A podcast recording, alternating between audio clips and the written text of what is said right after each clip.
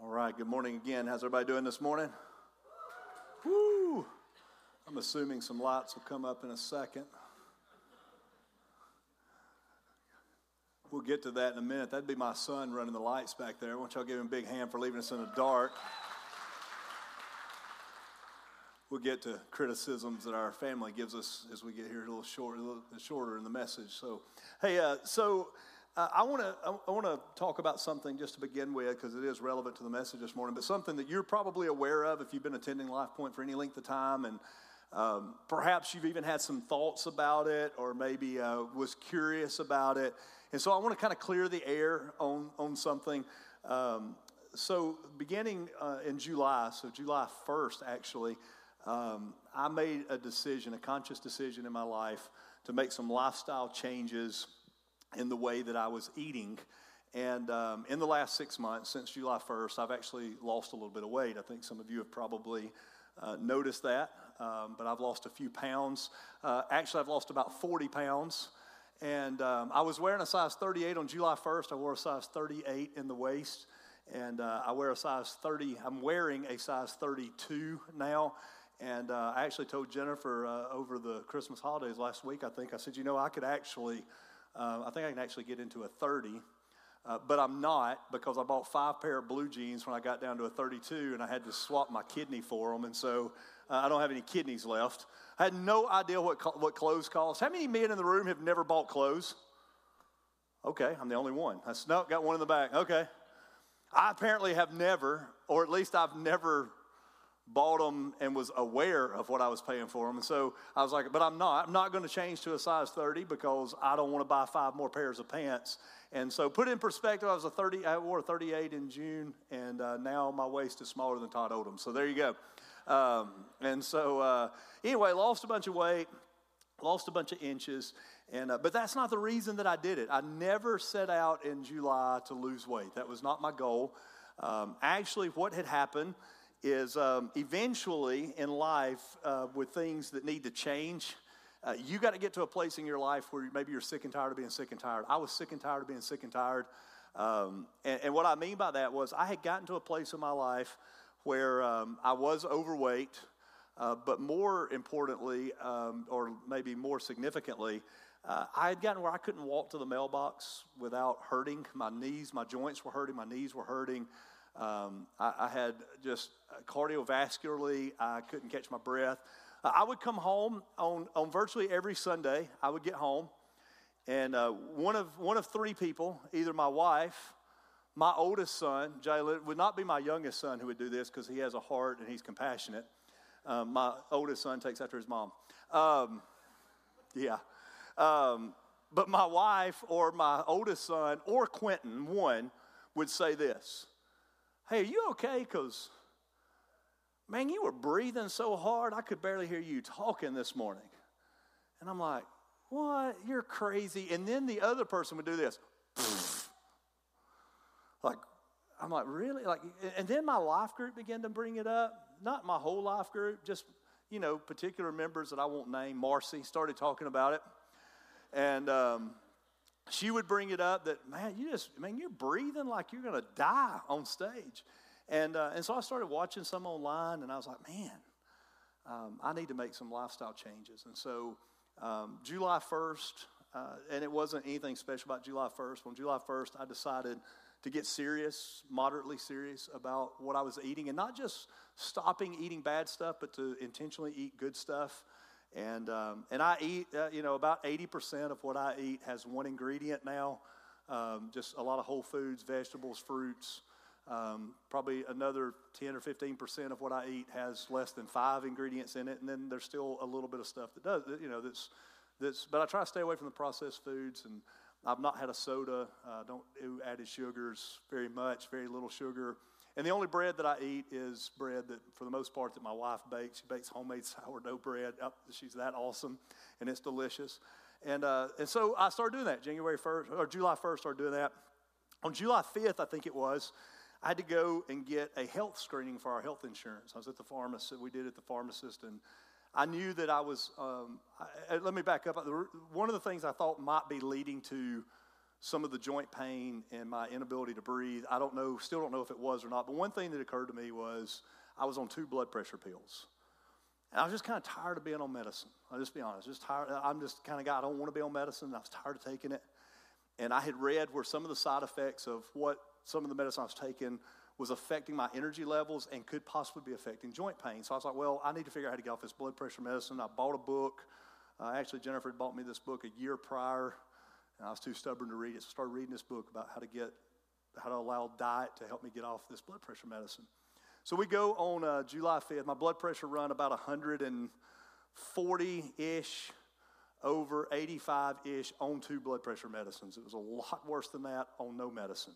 So I set out trying to get off this medicine. I go to the doctor, the pharmacist on July 5th, and uh, I knew my blood pressure was going to be somewhat high. I've been doing this five days, and, and I told him that I'm on two medicines. And then um, I come to realize that day my cholesterol was over 400 and my sugar was at diabetic levels.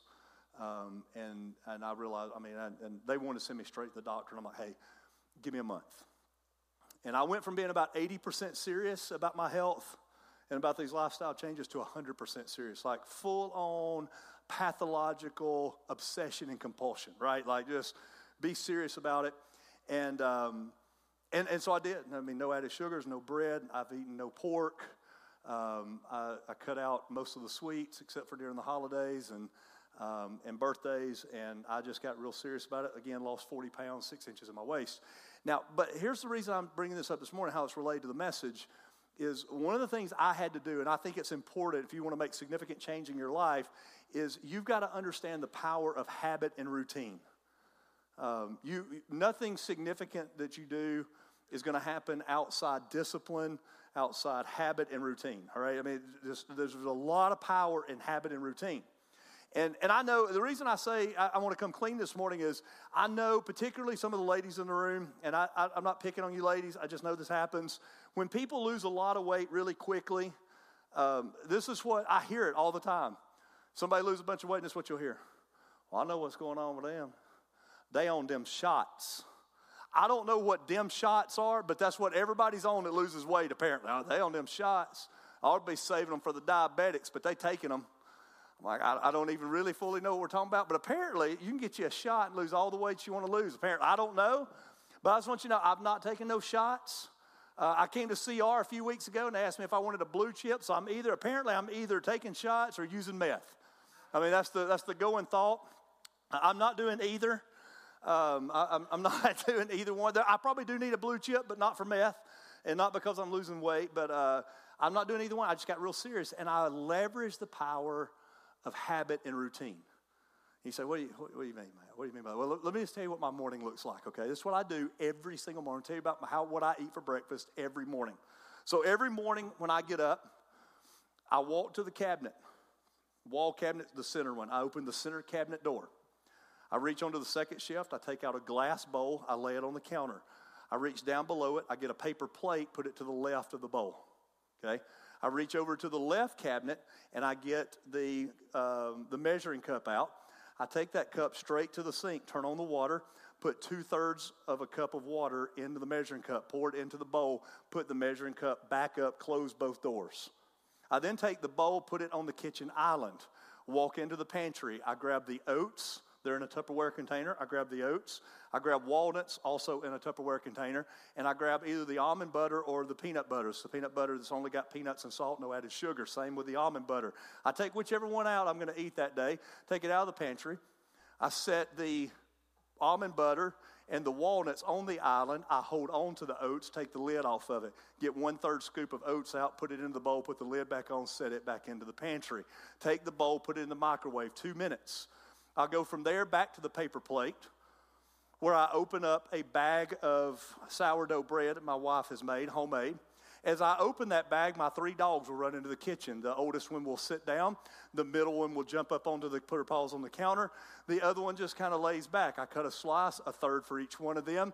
Then I cut my slice, put it into the toaster, push the button down, reach up into the cabinet, grab the honey, reach over into the drawer, get a spoon out, get a knife out, set the knife next to the paper plate. Go around to the other side of the kitchen island where I have a spoon, scoop butter out, set the honey down. At this point, the microwave is at 13 seconds. I then open up the drawer of the freezer and I get a quarter cup of blueberries out. Then the, then the microwave goes off. I pop the microwave out, put the butter in first, put the frozen blueberries on top of it. Take the applesauce out of the refrigerator, dump a little bit in, a third of the little thing into my oatmeal, put the walnuts on top, squeeze the honey on there, at which point the, the toaster goes beep, the toast comes up. Walk over to the cabinet, put the honey back up, get the toast, put it on the paper plate, flip around to the kitchen island, take the knife that was laying there, scoop out the peanut butter. I forgot earlier when I get the, the uh, applesauce out, I also get a little bit of jelly out. It's kind of the only added sugar I have in my life right now. Put a little bit of jelly on top of either the peanut butter or the almond butter. At this point, you stir up the, the, the oatmeal. Push it to the side, get the TV tray, go set it up in, in front of the couch pour a cup of apple cider, and make my coffee. You take those drinks in first and you put them in the living room. Because if you take the food first, the dogs will get it. You put the drinks in there, come back and you get the oatmeal and the, and the toast, take it back in there, sit down, turn on the TV, go to YouTube. If it's a Friday, you watch the Pat McAfee Show segment with Nick Saban on it. If it's any other day, guess what? Do whatever you want. It's up to you. It's the only random of the morning. You sit down and you eat your food. You drink the apple juice, push the TV tray to the side, slowly drink the coffee while you watch the rest of your YouTube channel. I do it every single day. When I first started this, Jennifer said, Matt, you really think you can eat oatmeal every single day? I said, Jennifer, I've been eating a frozen waffle with peanut butter and syrup on it for 31 years. This is my jam. I got this. I might not do anything else, but routine, I can do it. I do it every day. And there's such power in that routine. Let me tell you what happened Saturday. Saturday, yesterday morning, I get up. I go to do the, all that same exact thing. I made one mistake. When I reached and got the bowl out of the cabinet, I set it down. I got the paper plate. Instead of putting it to the left of the bowl, I put it to the right of the bowl. I grabbed the measuring cup, went over to the refri- over to the sink, turned on the water, got two thirds cup of water, walked over, and started pouring it onto the paper plate. True story. True story. In fact, let me tell you how dumb this is. I am pouring it and I say this out loud. What are you doing? Still pouring. Huh.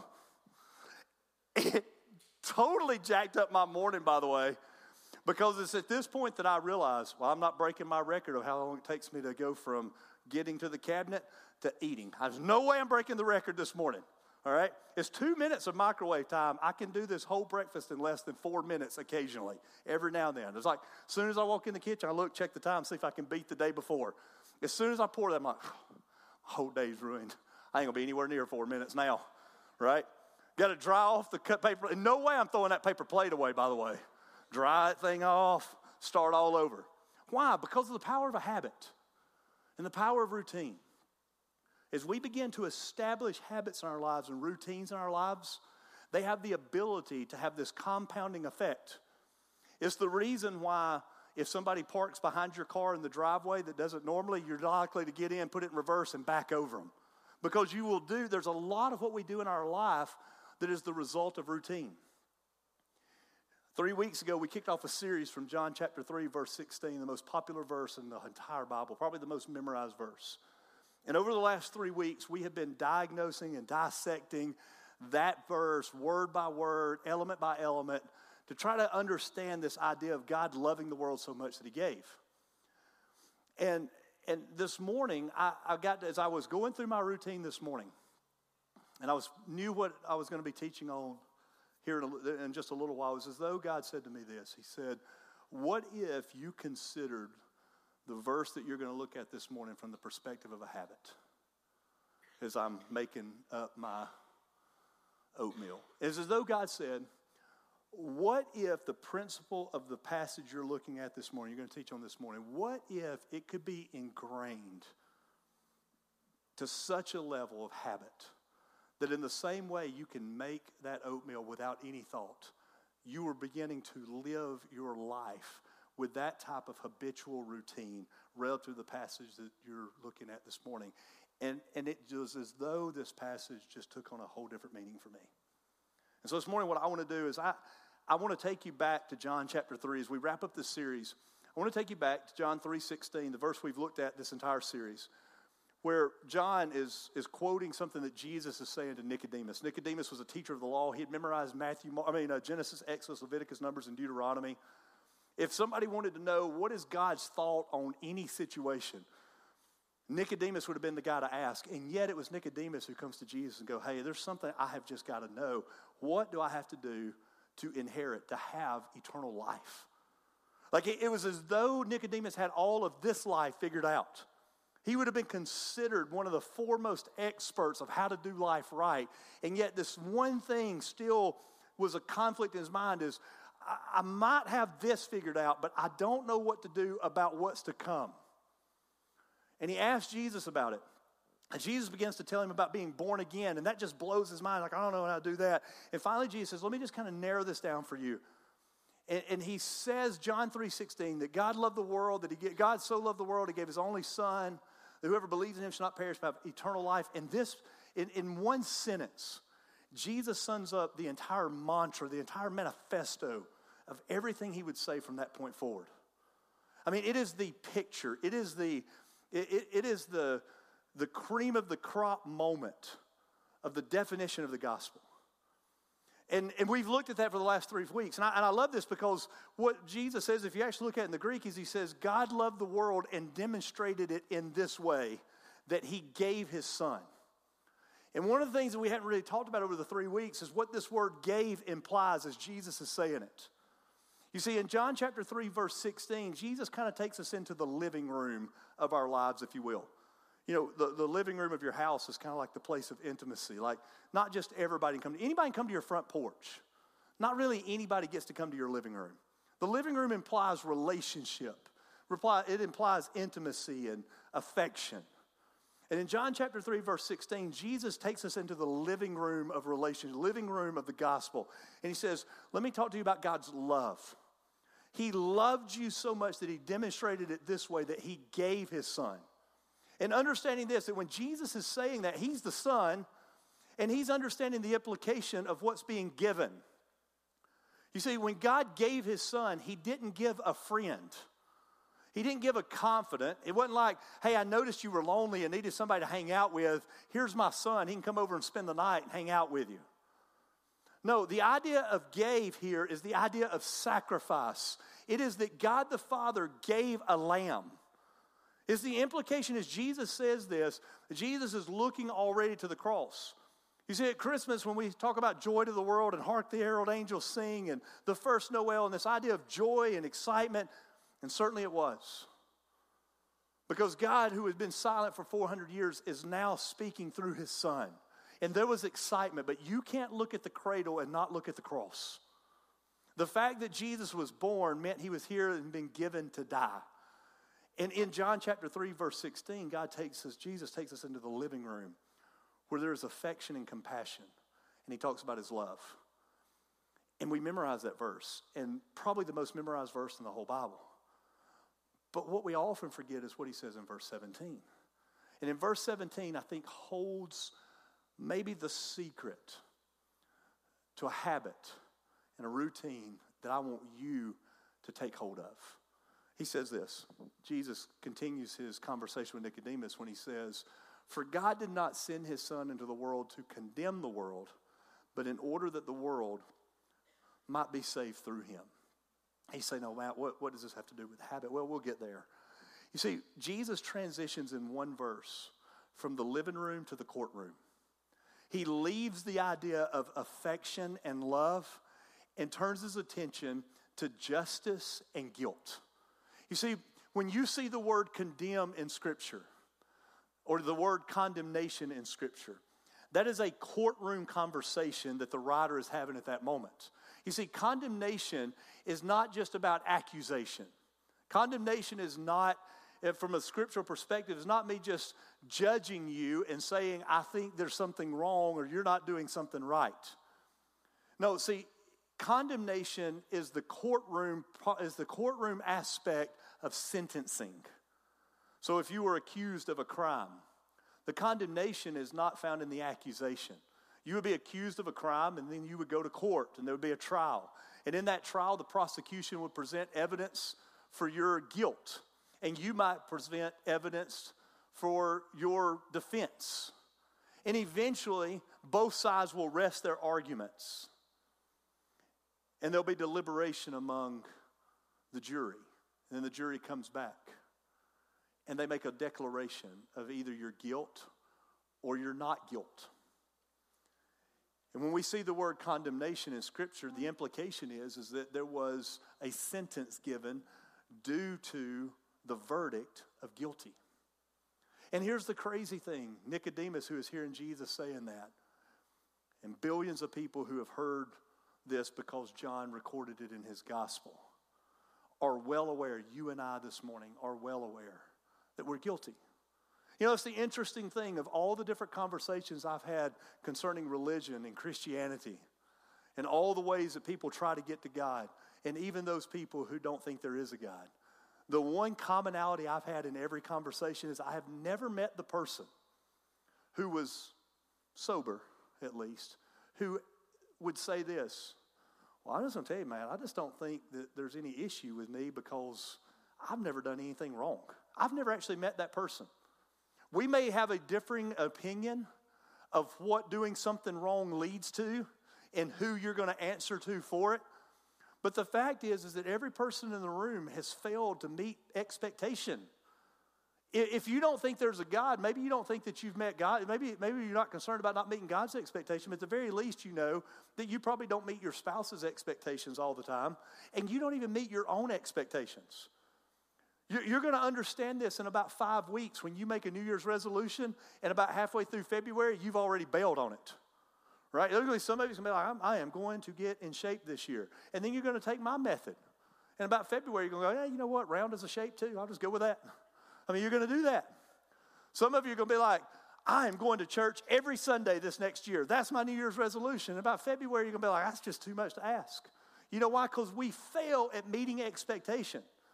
In fact, if you have the idea that you want to come to church every Sunday next year, make this your New Year's resolution. Be like, I am not going to church next year.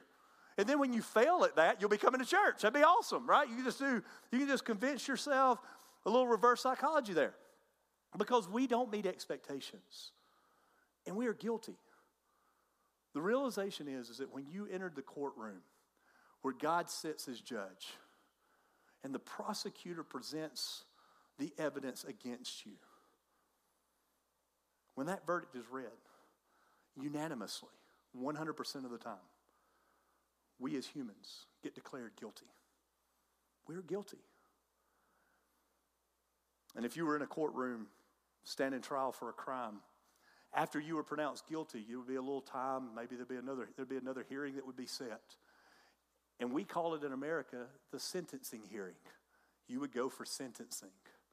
Well, that idea of sentencing is the word that we use that's used here in Scripture for condemn.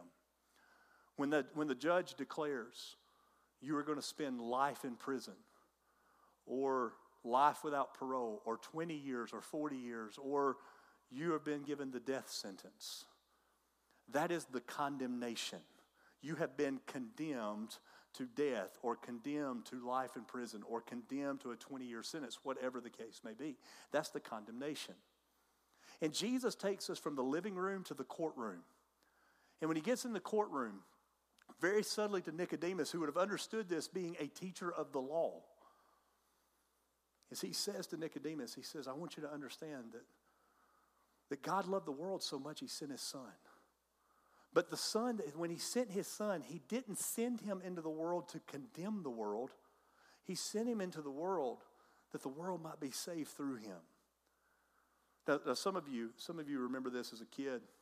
You remember you got in trouble, and there was sometimes you get in trouble, and mom could handle the condemnation, the punishment. But then there were other times when mom would look at you and go, well, "You just wait till your daddy gets home." I don't know about you, but I, those are the worst words ever, right? At that moment, even like as a five year old, this, is, this would be my response. Uh, no, mom, how about we negotiate terms of peace, right? How about you and I work this out? We don't need to involve dad. He don't want to come home from work and deal with this, right? Because, because we understand what that means. And it would have made sense for God to send his son, that when God would come, that he would send his son to set things right by bringing with him condemnation. That would be the expectation. In fact, if we were writing the story, that's what we would do.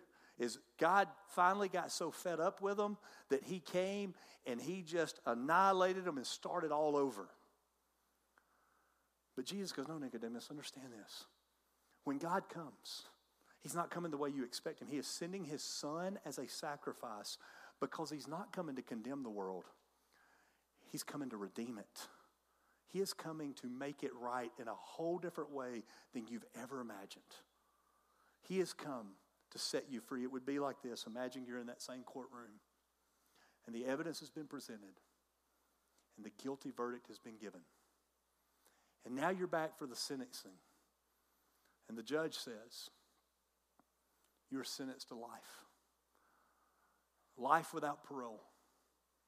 It's a death sentence for the most part. You will never see light of day again. You'll spend the rest of your life in prison behind bars. You will eat prison food and you'll wear an orange jumpsuit. Terrible. Orange is a terrible color. And you got to wear it the rest of your life. That's why they have it in prison, by the way, because orange is terrible. So death sentence in and of itself. You Got to wear orange the rest of your life. And they, they put the handcuffs on you, and they shackle your legs, and they give you your orange jumpsuit to wear. And you're heading out of the court. And suddenly somebody goes, Hey, wait a minute. Don't leave. Take his or her handcuffs off, unshackle their feet. And for the love, get them out of that orange jumpsuit. In fact, robe them in royalty because they're a joint heir. And set them free. And the judge goes, No, no, we can't do that. Because you can't just set somebody free. Somebody has got to pay the price for the guilt. And suddenly, the person speaking, it becomes apparent who they are. As Jesus says, I understand. And I've paid for it. On the cross, I paid for every sin. I paid the price for all the guilt. And I covered the cost for their freedom. And they believed in me. And they don't have to perish. They're not condemned to life without parole. They have been given life to the full. Because, see, I didn't come to condemn them, I came to set them free. And you say, well, man, what does that do with a habit? Well, see, I think, I think that some of you need to make some lifestyle changes in 2024. I mean, I'm not going to name any names. Some of you need to lose a few pounds. All right? And I feel like, as a guy who lost 40, I, I mean, I have the right to tell some of you need to lose it. Not because you look terrible, you just ought to get healthy. Take it from me. It's much better to live this way than that way. I feel so much better. Some of you need to lose some weight. Some of you probably need to do some other things. Maybe go to the gym. I don't know. Maybe, you know, read your Bible every day, come to church more. I don't know. Some of you probably need to make some lifestyle changes with some resolutions. You figure that out for you. But there is one habit that if I could make you do, I would make you do it. There's one habit that if I could beg you and that would have any result, I would beg you. And that is that I, I, would love for you to make this a habit in your life, that you would develop the routine and the habit of living like you've been set free. To live like you've been set free.